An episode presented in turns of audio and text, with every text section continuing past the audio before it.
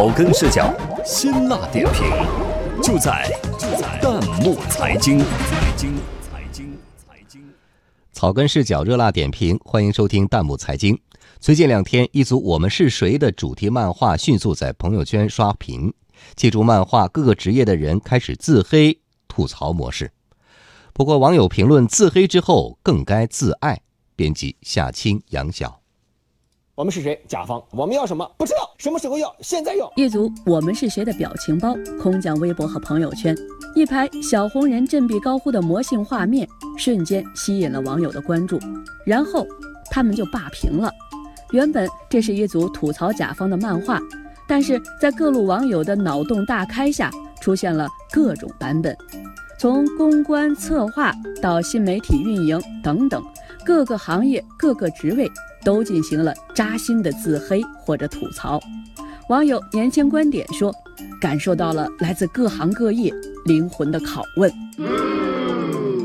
不过，对于这组漫画的火爆，网友芭比金刚欢点赞说，这是用漫画的形式说出了我们不敢坦白的现实，直击心灵。而网友一堆乱码则分析说，火的不是因为漫画本身。而是每个上班族、每个工种都有需要宣泄的小情绪，但是这种小情绪并不意味着厌倦或者厌恶现在的生活和工作。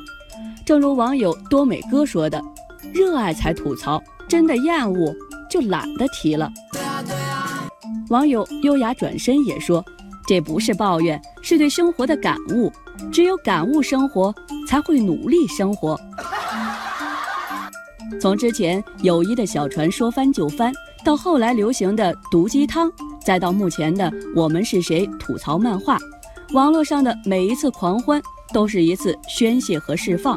但是在每一次宣泄反思之后，人们反而能够以更平常的心态面对那些生活中的艰难。